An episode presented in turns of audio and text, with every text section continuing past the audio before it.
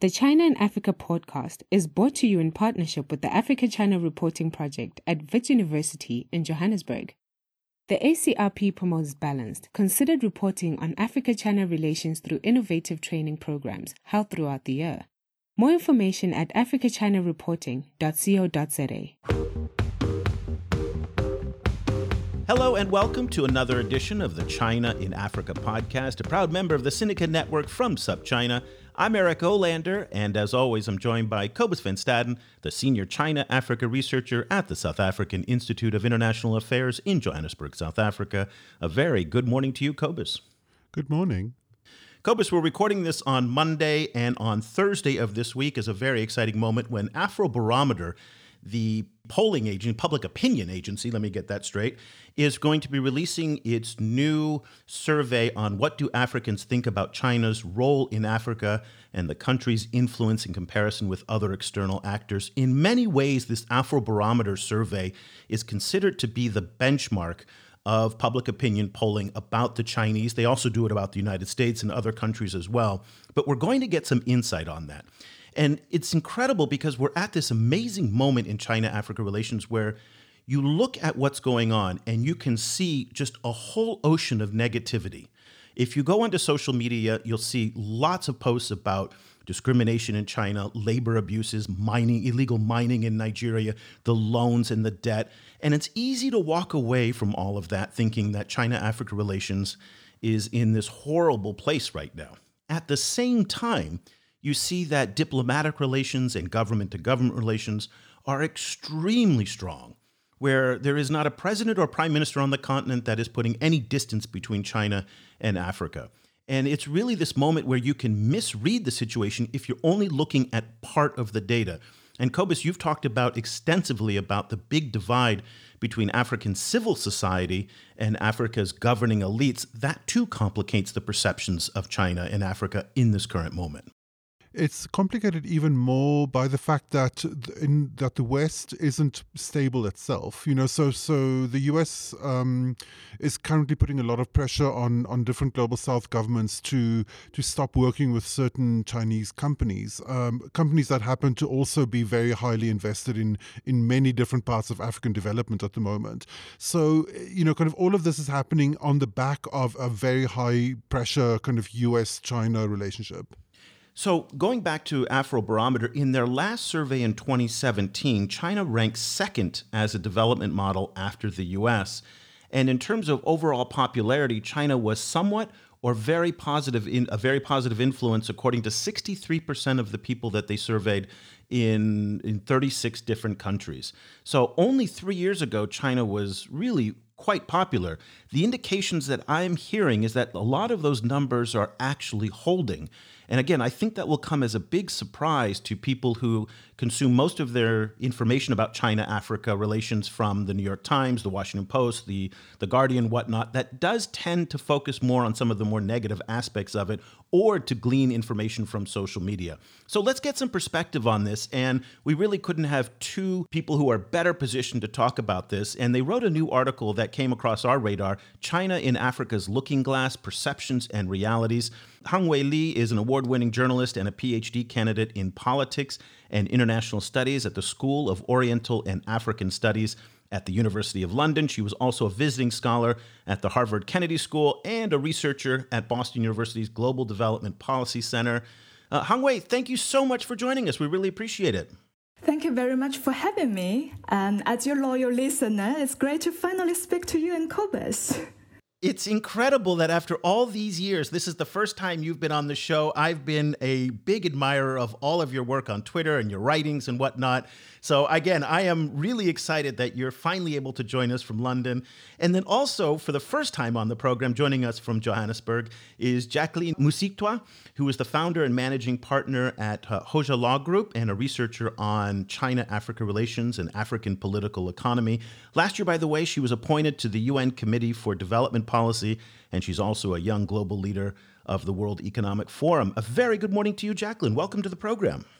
Thank you so much, Eric and Cobus, for having me. Really excited to be having this conversation with you and your listeners. I'd like to get really talk to both of you with this first question. And Jacqueline, I'd like you to start first.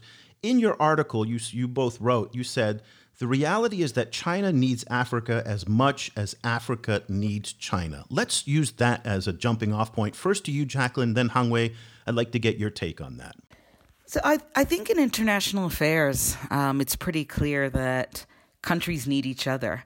And I think even though there are tensions now and again, the reality is we're all in this together. And I think COVID 19 has really showed us that we have to rely on each other to find solutions. And I think in the case of China Africa, uh, the China Africa discourse, there's so many angles that are important for both China as well as sub Saharan Africa. Um, not only diplomatically, um, but also from a capacity building perspective, um, understanding each other culturally, um, but also from a development and an economic growth perspective.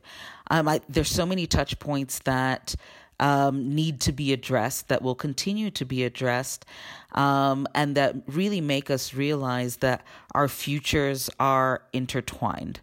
Um, so even though China might have issues with other parts of the world, I think almost as you mentioned with respect to the Afro Barometer survey, from an Africa China perspective, the relationship remains strong just because we do need each other, not only now, but also looking forward in years to come. I think the question that needs to be teased out is how do we make sure that the relationship between China and African countries remains equal?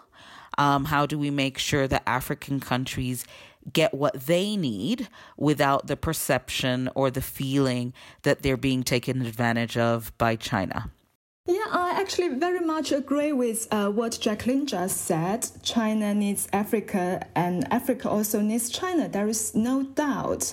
And especially China has an we, we know that China has a very impressive track record of lifting its millions of people out of poverty. And I think a lot of Africans admire that.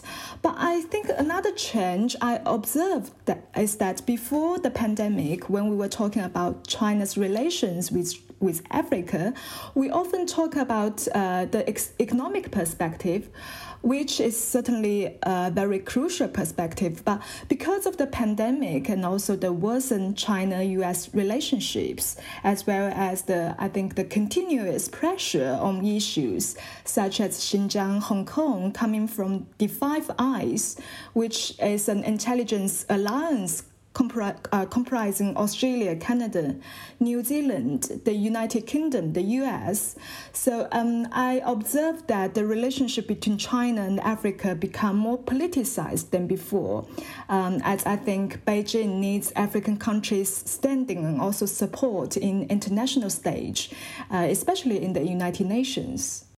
Um, Hangwei, how how do you see the coronavirus crisis? How how do you think that has changed Africa's relationship with both the U.S. and with China? I think that has definitely uh, a lot of change. And but I think um, both the U.S. Um, both both um, African countries, and they certainly do not want to be a pawn in the China-U.S. wrangles, um, because I think if China and the U.S. want to present their image as a major and responsible player in the world, they should not force African countries to choose a side. But I, I think at some point they're already doing so.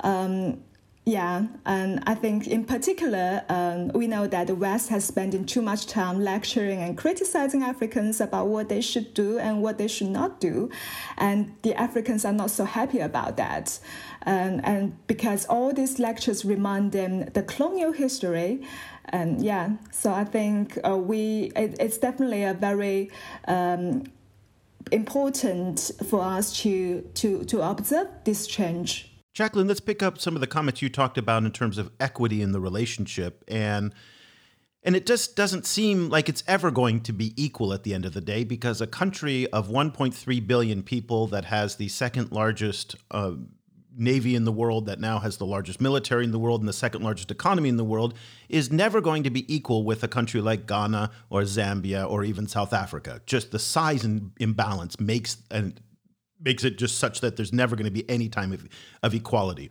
It's called an asymmetric difference, is what a lot of scholars will, will talk about.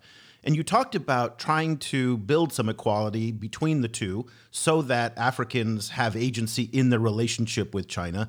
But how is that possible? Because it just doesn't seem like that's ever going to happen. And it can never happen to the point where Ghana, for example, just as a small country, is ever going to be able to sit at the table and say, we are truly equal to you and we have power with you as well in the power dynamic. I actually think that several countries um, are on their way to trying to get that equality. Now, will that equality ever be perfect? No. And I think if we look at the history of African countries, um, and their history with different colonial rulers, that hasn't been the case. But I think moving forward, there is a huge opportunity with the African Free Continental Trade Agreement, for instance, for African countries to negotiate with China as a bloc and to really, really, one, not only understand their competitive advantage and reduce the amount of raw materials being exported, but finally get to a point where African countries can work together on exporting final products. And I think that will be the game changer of trying to balance uh, the relationship between China and Africa. But at an individual level, different countries have taken steps to really, one, just understand what China needs. Two, understand how China negotiates. Three, understand what their own powers are. I'll give the example of Rwanda. When negotiating government contracts, Rwanda is very clear about what it needs as a country and puts itself forward with those particularities in their contracts and isn't scared when they're sitting across Chinese negotiators. And I think it's really important for countries to understand their own power and the fact that China wants the resources that they have, or China wants to do the projects in those countries. And so rather than bowing down really early when negotiating, I think it's really important for countries to put their best step forward and negotiate um, in powerful ways. However, to do that, you do need capacity within government or government needs to have the resources to hire the best negotiators at international law firms working with local law firms to get there. So I think there's small ways, um, and it's happening on a case by case basis. Um, but I think overall, unfortunately, there is still an imbalance, which a lot of countries do not know how to address yet. And you talked about negotiating as a bloc, and we've heard that a lot. Is there any precedent that you can point to of when Africa successfully done that with a great power? Mm, good question. Um, we hear it. I just and it's a great idea. It sounds great that you know the oil producing countries would come together and then negotiate directly with with China, but it, in in reality, Nigeria, for example, was a holdout on the AFCTA, the African Continental Free Trade Agreement. One of the big problems in Africa is there isn't harmonization of trade policies, of tax policies, of infrastructure, of anything for the most part. And this is one of the reasons why we hear that it's cheaper and easier to ship rice from Mozambique to China than it is to ship rice from Mozambique to South Africa. True, but this is what the AFCFTA um, is trying to solve right now. Um, unfortunately, because of COVID, its implementation has been delayed till next year. But the goal is really now that most countries have signed on, including Nigeria, even though it did take a while, the goal now is how can Africa put its interests as Africa rather than individual countries?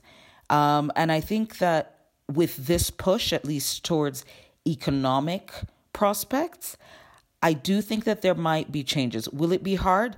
Absolutely. Will it take time to move seamlessly? Absolutely.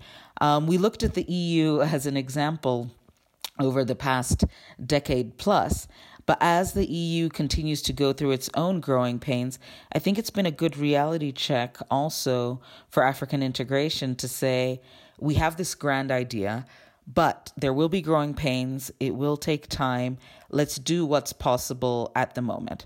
So, first step was let's go ahead and get an agreement together that we do plan to work as a unified bloc. Next step, let's work on harmonization across the continent. We obviously know that there's stronger and bigger countries, South Africa, Kenya, Nigeria, for instance, but how can they support a Swaziland, a Gambia, and the like to also make sure that their trade policy not only aligns with African trade policy as a whole, but also um, to make sure that it aligns with World Trade Organization policy as well. So I think that there's a lot of work that needs to be done. I don't look at it as a short term project.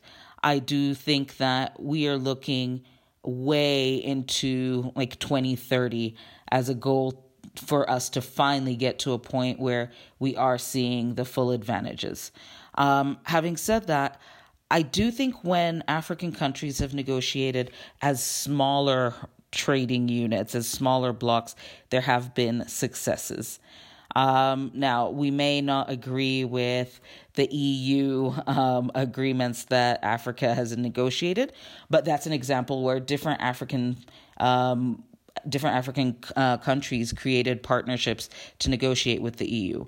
What I think will be interesting to see is not only the how the AFCFTA pans out, but now that Kenya, for instance, is negotiating a bilateral treaty with the US, how will that negotiation work? Um, as well as how will that work with um, Kenya um, and the whole AFC, AFCFTA bloc, as well as Kenya's relationship with China. So I think over the next decade or so, we will be seeing some differences in negotiation um, as well as power dynamics.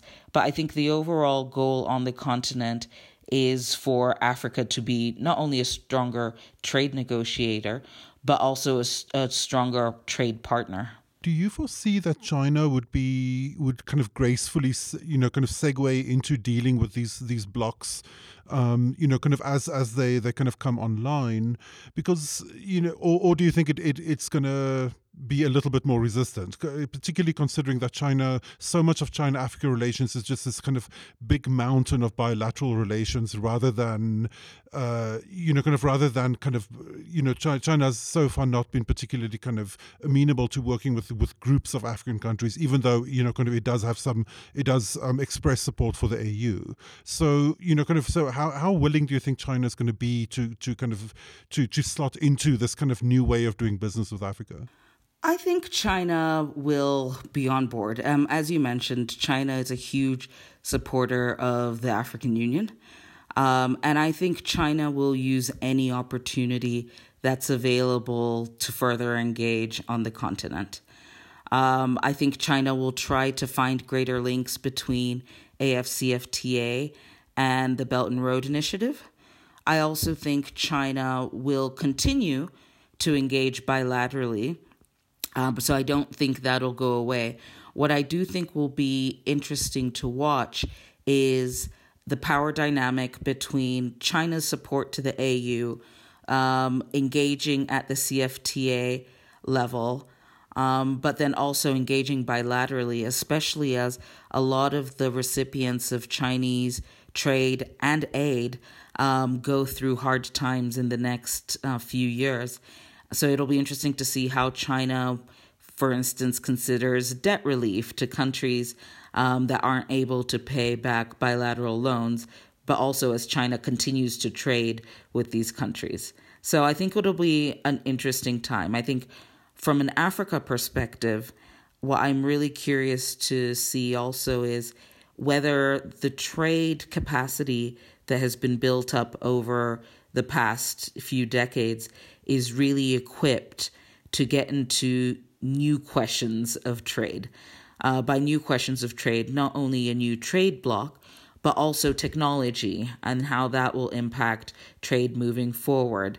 Um, how um, um, no, besides technology, how we'll also continue to deal with, you know, movement of people, and that's movement of Africans across Africa, but also movement of Chinese people to Africa and Africans uh, into China. So I think that there's some interesting there's some interesting issues that we don't yet fully understand. Um, that I think will come to play in the next couple of years. Hangwei, let's get your take on that. Sure. Um, yeah, as Jacqueline just uh, speak on trade, and then I actually recently just saw a figure. I can't remember the exact number, but it shows that between January to April, the trade value between China and Africa in terms of US dollars declined by around 16 17% year on year with China's export to Africa and imports from Africa also declined. I think at the moment it's still very hard for us to tell when the pandemic will be fully controlled. But when it's fully controlled, I believe the trajectory of rapid trade in a wide range of products is expected to be resumed. As Cobus also just um, asked me the question uh, regarding to the U.S. and, and China relationship, and then I actually uh, believe that um, uh, in the future or in the coming months, uh, that might include less financing uh, and investing on new projects as Chinese companies are gradually becoming more cautious and conservative. And I think this is not only because of the pandemic, but also because of the changing relationship between the United States and China. So, in the past, we see that many Chinese companies, both state owned and private companies, they came to Africa without taking much consideration on political risk or health risk. But I think the pandemic and also recent restrictions and bans on Chinese companies such as TikTok and Huawei have actually forced them to be more cautious and um, possibly uh, less aggressive. Uh, you may argue that the restriction on Huawei and TikTok are mainly implementing the United States or Western countries, and African countries have not really involved in that. But I would say that Chinese companies do not have as much confidence as before in terms of uh, company, international, uh, company internationalization and also overseas investment. Um, you know that many chinese entrepreneurs they used to believe that as long as they work hard as long as they eat bitterness they can succeed. However i think it's not always the case and, and there are so many things that beyond their control. It's interesting that you you're forecasting a, a rebound in trade in the post covid-19 era.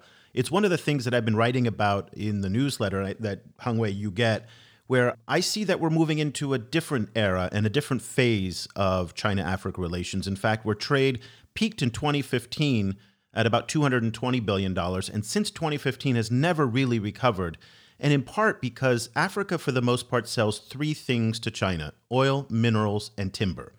One of the things that we're seeing is that now that the Belt and Road is much larger than it was 10, 15 years ago, China is diversifying its sourcing of oil, mineral, and timbers. And one of the things particularly related to oil, and David Shinn, who's a scholar, a China Africa scholar at George Washington University, has this great statistic where 10 years ago in 2008, 30% of Chinese imported oil came from three African countries. Today, it's less than 18% that only comes from one. More oil now is being sourced from Saudi Arabia, Iraq, and other places. Minerals are coming from South America, and timber is coming from here in Southeast Asia.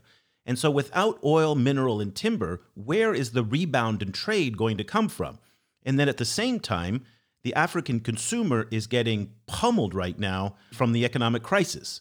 So, their ability to buy more Huawei phones, more finished goods from China is probably going to be reduced for quite some time. So, with that in mind, where do you see the growth coming for in China Africa trade in the years ahead? Um, I don't really see like a big uh, increase in the trade sector. As uh, as you just mentioned, there will be definitely a lot of challenges. And, and difficulties uh, in the trade sectors, especially you know that there were a lot of Africans in Guangzhou, and uh, they were doing the trade business, and they have been contributing to the informal economy sector. But now, since um, since the pandemic um, and also what happened in Guangzhou, I think probably there will be less African traders doing biz- uh, doing trade business uh, uh, between China and Africa. But uh, what what I was uh, saying is that when the pandemic will be uh, fully controlled, and the the trade um, the trade volume will certainly increase comparing uh, comparing to the situation um, now. Ah, okay, yeah. So from the from 2020, you see it kind of rebounding a little bit. I get it. I get it. Jacqueline, I, I wanted to um, to ask your your opinion about a different trade issue. Um, the the there's been so much talk about the possibility of Chinese offshoring to Africa. Um, you know, and and uh, and the COVID nineteen crisis has you know has actually thrown a lot of those debates up in the air, and as at the same time kind of raise the you know the need to shorten supply chains globally. Um, like, what is it, where where do you see the the the question of of Chinese offshoring to Africa, and then also the the larger issue of of just the, China's role in boosting African industrialization. Like, like how optimistic are you about that? You know, at this moment in 2020. I think the rest of this year, unfortunately, might be a write off. Um, just because there's still too many travel restrictions across the continent. And so I think right now everyone is kind of forecasting 2021 and moving forward. I think we'll continue to see a lot of the offshoring that has been happening in Ethiopia increase. I think that model has worked well not only for Ethiopia but also for China. Um, obviously, um, the the pol- the political situation in Ethiopia um, is a bit tricky, and a lot of Chinese businesses have suffered at the hands of uh, discontented Ethiopians. But regardless, I do think that that um, that level of offshoring, whether it's for textiles um, or manufacturing, will continue. Um, other countries like Rwanda have tried and continue to try to bring in more Chinese manufacturing, obviously at a smaller scale. Um, Lesotho in garments. So I think we will continue to see that trend. How fast it'll grow over the next couple of years I'm not sure. Um, and I say I'm not sure because right now everyone is really tentative. What's been made clear by African political leadership is that there is the need for increased manufacturing, especially of um, essential health supplies here on the continent. Um, China has committed to providing PPE in the short term, uh, but I haven't yet seen any conversations about long term manufacturing. So I do think that there is a, I think there is an opportunity there, but let's see how that plays out. What I am hearing a lot of is African countries and African business people saying, How do we set up our own manufacturing plants for necessary health products? Uh, which I think is a positive um, to at least reduce the amount of importation that we have. But I think the problem with any chaotic situation is while we're dealing with the crisis, we tend to come up with good ideas. Um, but sometimes once the crisis goes away, the follow through falls. And so, if we look at, for instance, the extractive sector, anytime there's a boom, we're really excited that there's a boom and we stop talking about diversification. Um, anytime there's a bust, we go back to the conversation about diversification. So, my hope with COVID 19 is that besides the sustained conversation, we actually do come up with localized solutions or at least regional solutions to make sure that we don't find ourselves um, in a similar crisis in the future. So, whether that's Chinese investment coming in to support that um, or investment from other parts of the world, I definitely think that there is a need. Um, I think on the last point of industrialization, I mean, African countries continue to be committed to industrialization. Um, having said that, we're still dealing with basic issues of electricity, uh, poor electricity access, um, infrastructure issues, and the like. And so, once again, I think the appeal to African governments is always let's deal with the fundamentals and then you know, bring in everything else after. Um, to the degree it can be done together, that's what we've been trying. It's worked in some countries, it's not working so well in other countries, but I think we still need the basics of power, at least, um, and transport infrastructure to be much better developed before we can focus on full scale industrialization. Support for this podcast comes from the Africa China Reporting Project at Wits University School of Journalism in Johannesburg. The ACRP provides reporting grants, workshops, and other professional development opportunities for both African and Chinese journalists. Follow the ACRP on Twitter at WitsChinaAfrica or visit africachinareporting.co.za for information about grants and upcoming seminars.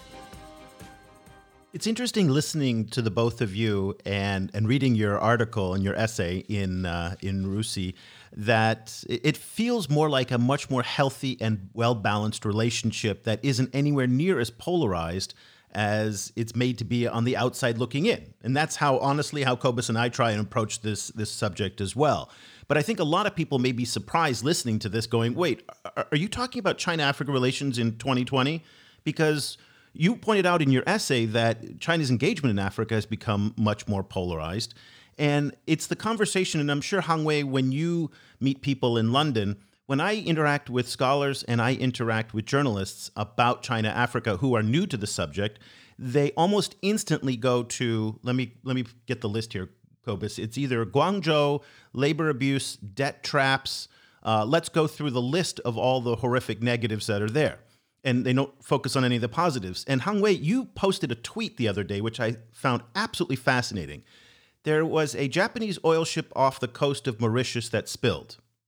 And if you did a Google search during the height of the crisis, not once or very rarely, but almost never did they mention Japan in the title and the headline.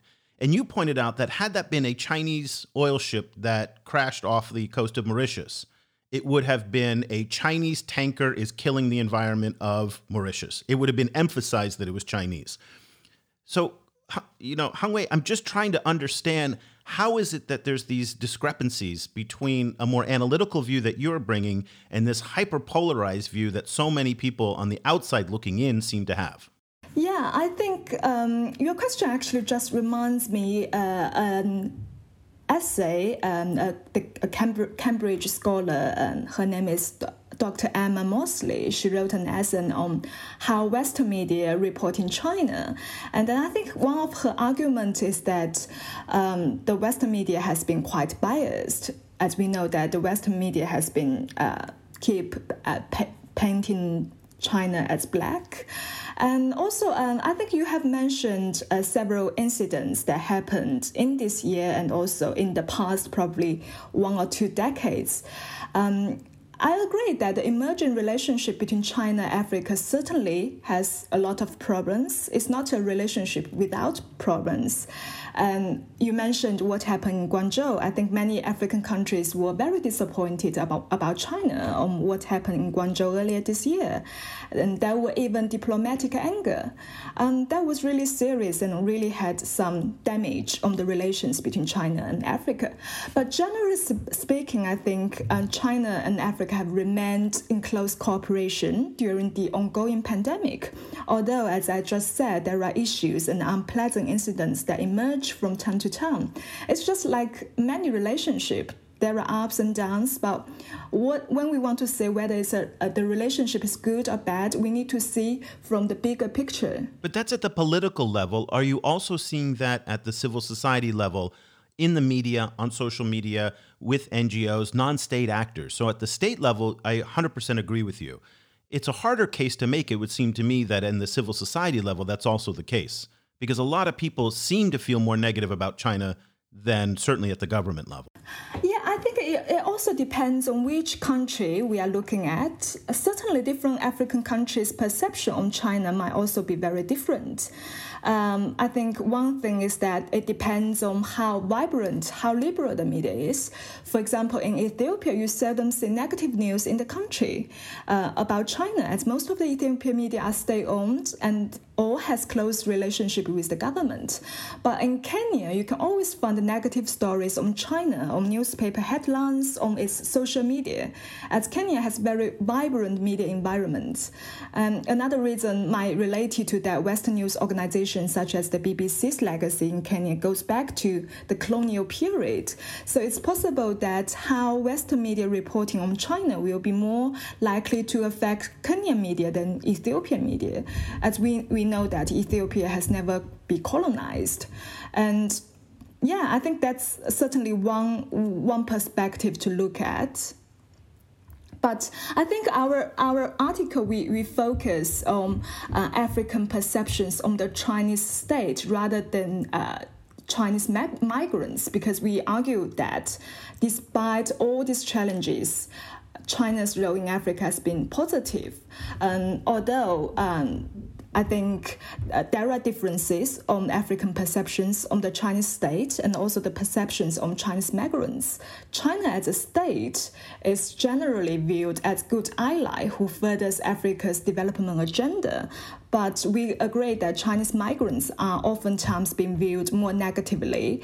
Uh, that they have been viewed as a threat of taking away African jobs they have been viewed um, the people who are selling cheap uh, products. Jacqueline, from from taking that as, as that same issue, but from a different perspective, you, in, in your article, you you pointed out that that the Chinese state, you know, kind of is, is seen as, as beneficial to, to African development uh, as as a whole. You know, how, how do you compare that that kind of not only the perception but the, the, the kind of level of, of development engagement that you're seeing at the moment from Africa's Western partners? Like, you know, kind of what, what does the contrast look like in terms of specifically narrowly um, engagement with African development from Europe and the US at the moment? I think, unfortunately, we're in a time where everyone is looking inward. Um, a lot of Western countries, not only because of COVID, but if you look at the case of the US after the election of Donald Trump, has really tried to focus domestically. If you look at the UK with Brexit, they're really trying to figure out what is the UK's relationship with not only Africa, but the rest of the world. And so Africa finds itself in this very awkward time where traditional partners are now really looking to focus inward and it's not yet clear um, how high on the priority list Africa is.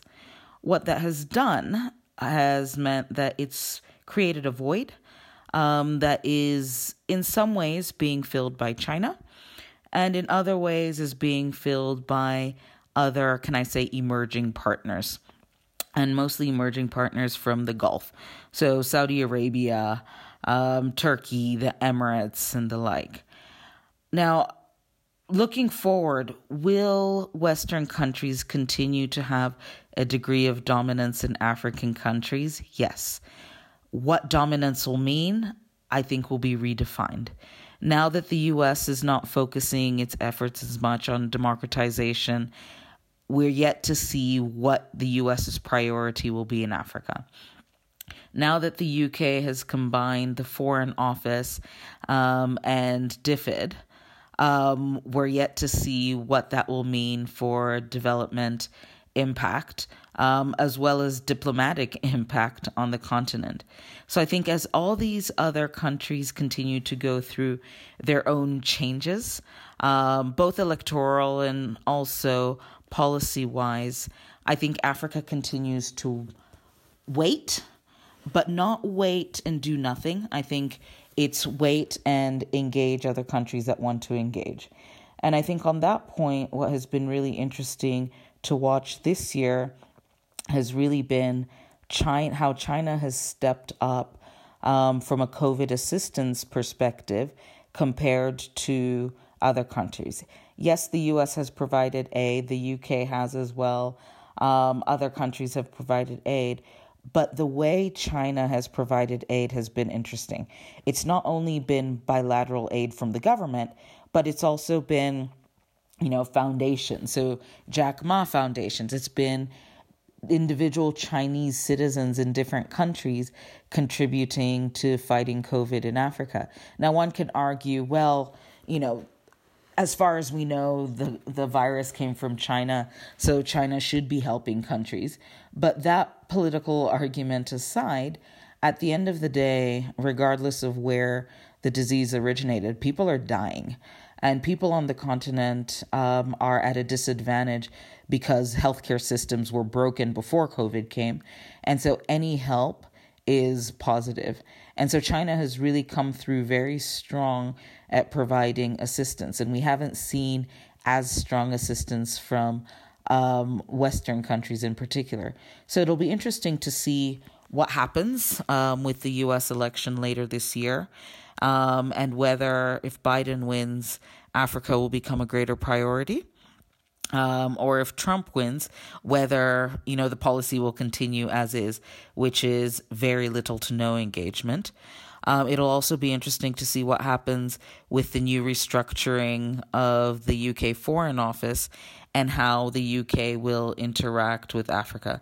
Other countries like the Scandinavian countries continue, um, and they have a pretty good balance between um, aid and trade. But moving forward, I think we will continue to probably see more visible um, aid from China um, into African countries. Um, I think we will continue to see greater public engagement of African officials with Chinese officials.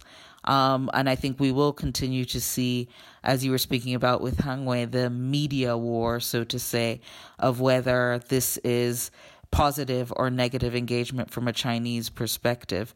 But either way, I think it'll be important for Africa to make sure it's not a pawn between China and the US or China and any other countries in any of their own diplomatic wranglings just to be fair, and the I think the U.S. State Department would probably disagree with you, Jacqueline, because they say, and maybe I'll not be the first time that that happens, but that they they claim that when you look at total public health assistance from from the United States to Africa, that they are by far the leading humanitarian health assistance provider, in, including COVID nineteen. Their criticism is that. Uh, the Chinese have gotten a lot more attention and media credit for their donations, but in terms of actual dollar value to public health writ large, the U.S. is the leading provider. Again, I we don't know what the Chinese statistics are in terms of the official data, but I just wanted to put that out there so uh, we don't get angry emails from our listeners inside the State Department. no, no. I mean, I, I, definitely am not discounting the State Department's contribution, um, but I think what is interesting is the State Department and you know USAID have been longtime partners in African countries and supporting the development of healthcare systems. What reading through at least the memo that was released a couple of months ago, it looks like a lot of money was diverted from existing programs and kind of redirected towards COVID. Um, obviously, I'm not an expert on it, uh, so you know I'm, I'm definitely happy to be challenged.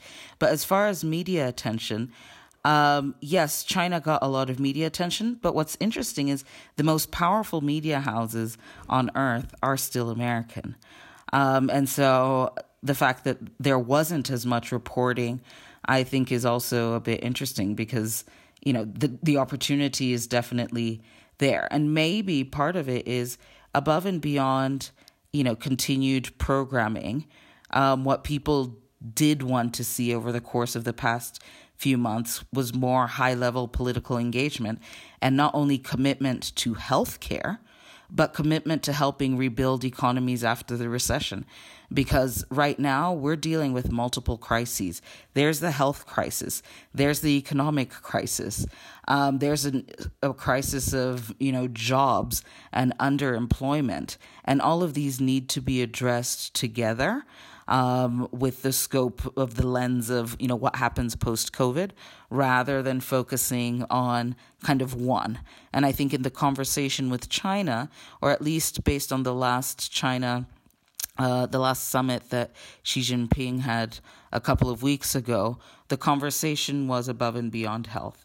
And I am just not aware of conversations, whether from the US or other um, partner donor countries of what happens post COVID above and beyond health assistance.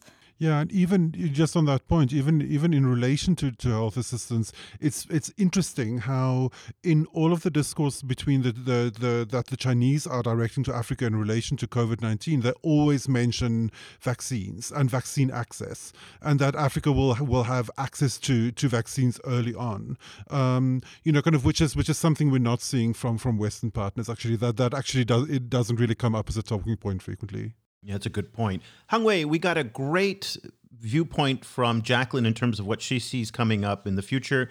Uh, let's wrap up our discussion today with your outlook, taking into account the difficulties that we've talked about in terms of civil society versus state. Also, next year is the FOCAC Summit. That's the big Forum on China Africa Cooperation Summit, which happens every three years. That's going to be a very big deal. So, we have a lot of milestones coming up, in particular, thinking about COVID as well, whether or not we can bring this under control.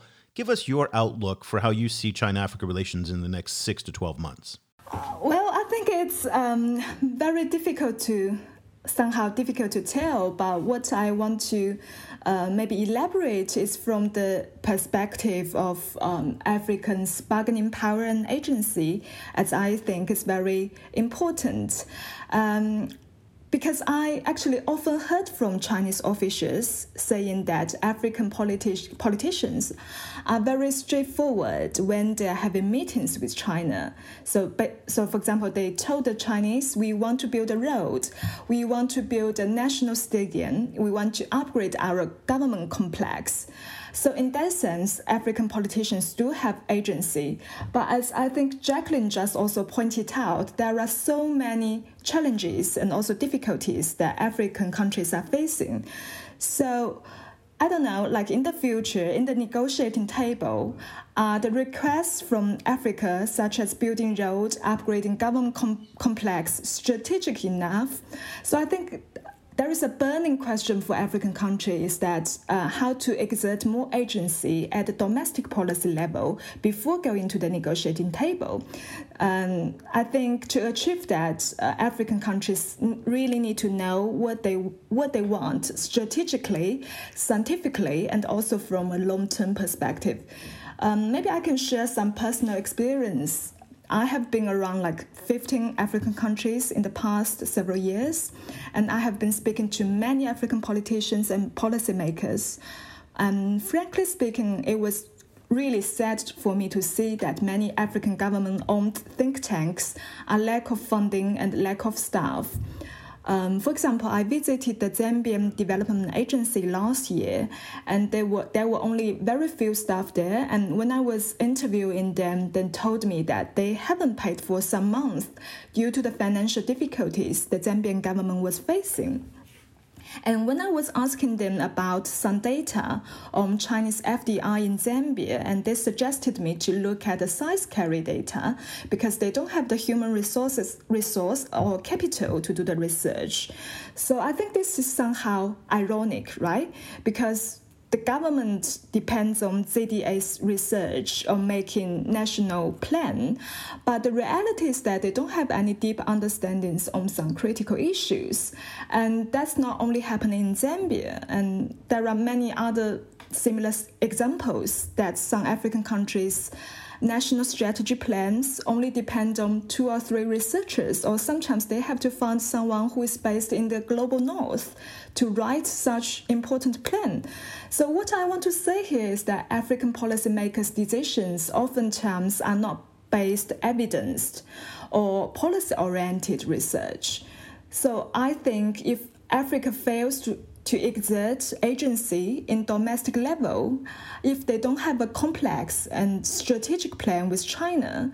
When they are sitting in the negotiating table, are they really representing the interests of the people? Do they really know what they want? What would be the best for, for them in the long term? So that's actually that's actually my, my questions. That's an excellent point. It's one that we've talked about quite a bit on the podcast in previous shows by talking about that China has now doesn't have an Africa policy anymore. China used to have an Africa approach, but now it's got a Nigeria, a Malawi, a Mali, a Kenya. It's much more specific at the country level.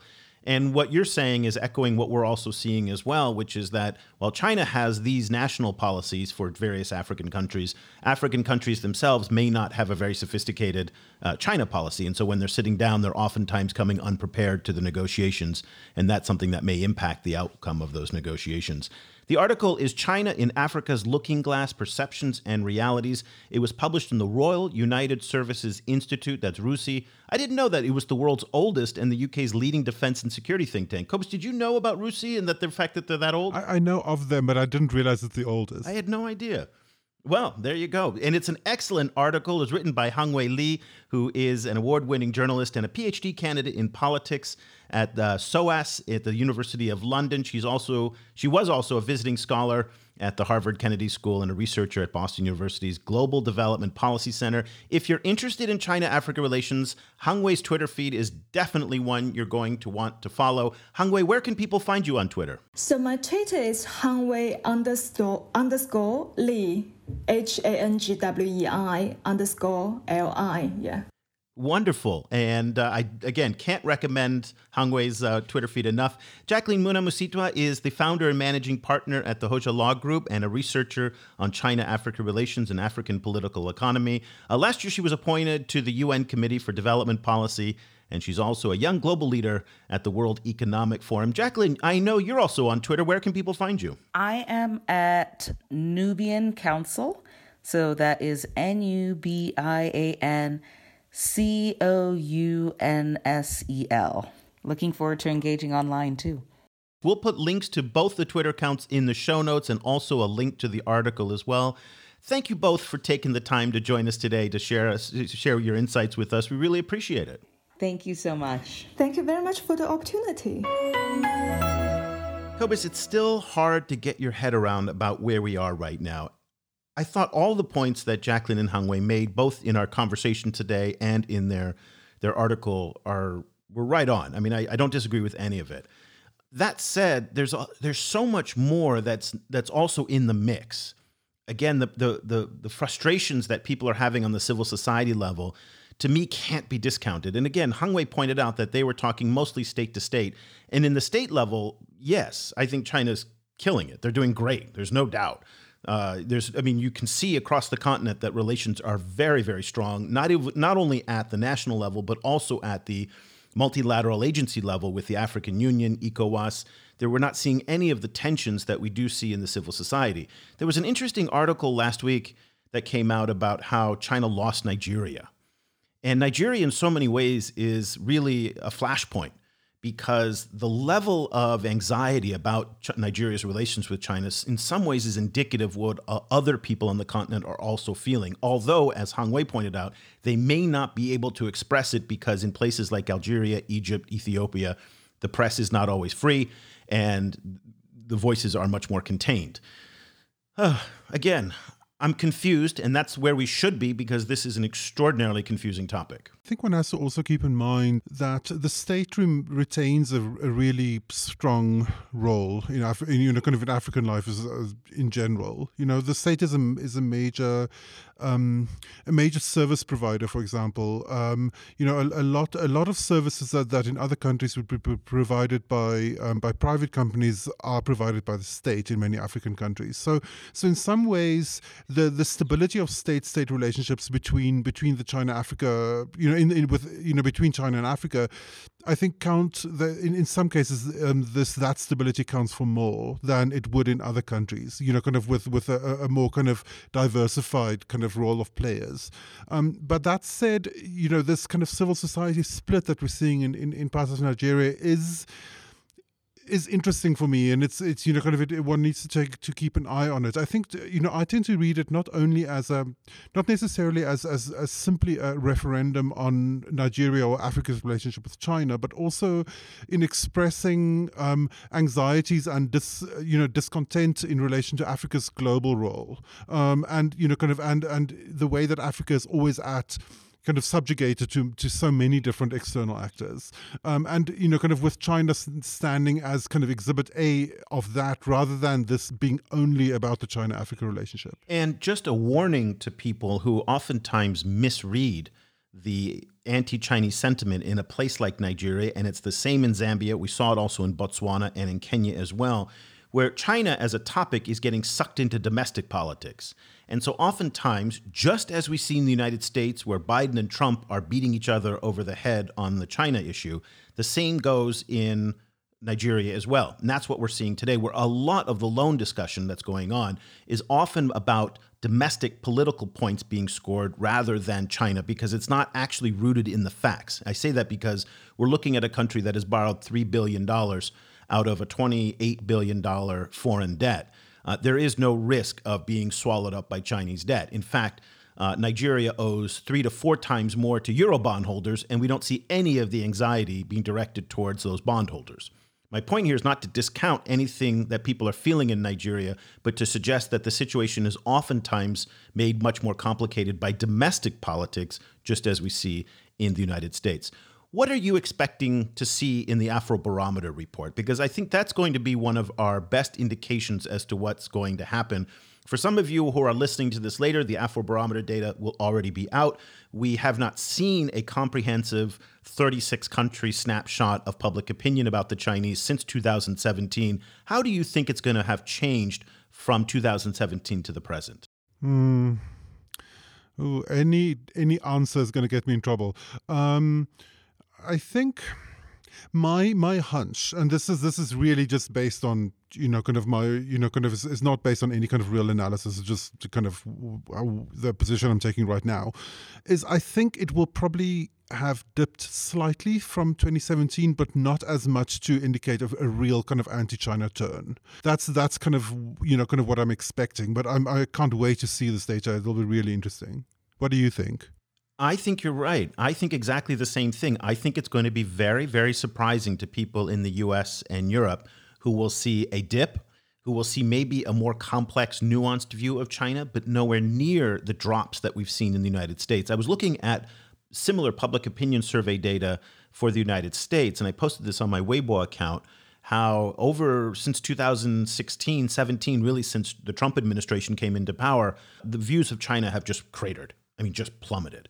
And I think it might come as a surprise that other people don't feel the same way as what's happened in Europe and the US. And Africa has always, in my view, had a much more complex, nuanced, textured view of its relations, pragmatic is is the word that I oftentimes use to define China Africa relations. And I think we'll see that reflected in the Afrobarometer data. We're hoping to be able to get the authors of the and the people behind the Afrobarometer survey to join us on the show to talk about their findings. So we're very excited about that. That will be a great discussion on public perception of the Chinese. In the meantime, I recommend following Hangwei and Jacqueline and reading their article. Uh, this is a topic, of course, that we talk about regularly in our daily email newsletter. In fact, the newsletter is so detailed that it's the kind of thing that every single day it's what we call a dipstick. You can just drop it in, check the level of your oil, just like in your car. And you can, with our newsletter, we're constantly talking about these public perception issues. We have a great new way to get on board with the newsletter $3 for three months. We wanted to make it as accessible as possible for people in Africa, in China, and around the world to try it. So go to our website at chinaafricaproject.com slash subscribe. Cobus and I are writing this every day. Cobus does two columns a week. I do three columns a week. So we're putting perspective into it, but also just putting the most deep dive uh, coverage of China Africa news that you can pretty much find anywhere. So we'd love for you to join our community of readers. That'll do it for this edition of the China in Africa podcast. Cobus and I will be back again next week with another show. Until then, thank you so much for listening. The discussion continues online. Head over to facebook.com slash China Africa Project to share your thoughts on today's show. The guys are also on Twitter, where you can find Cobus at Stadenesque or Eric at E. Olander. And be sure to sign up for the weekly China and Africa email newsletter by going to www.chinaafricaproject.com.